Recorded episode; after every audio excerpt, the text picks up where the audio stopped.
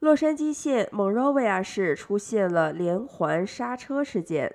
二十二岁的 Sterling Williamson 周末几天连续出动，刺穿了二十五台以上的车的轮胎，导致数千元的损害。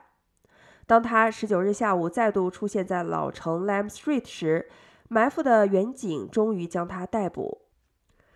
目前，他因为破坏重罪而入监。监视录影画面显示，案件始于十五日深夜。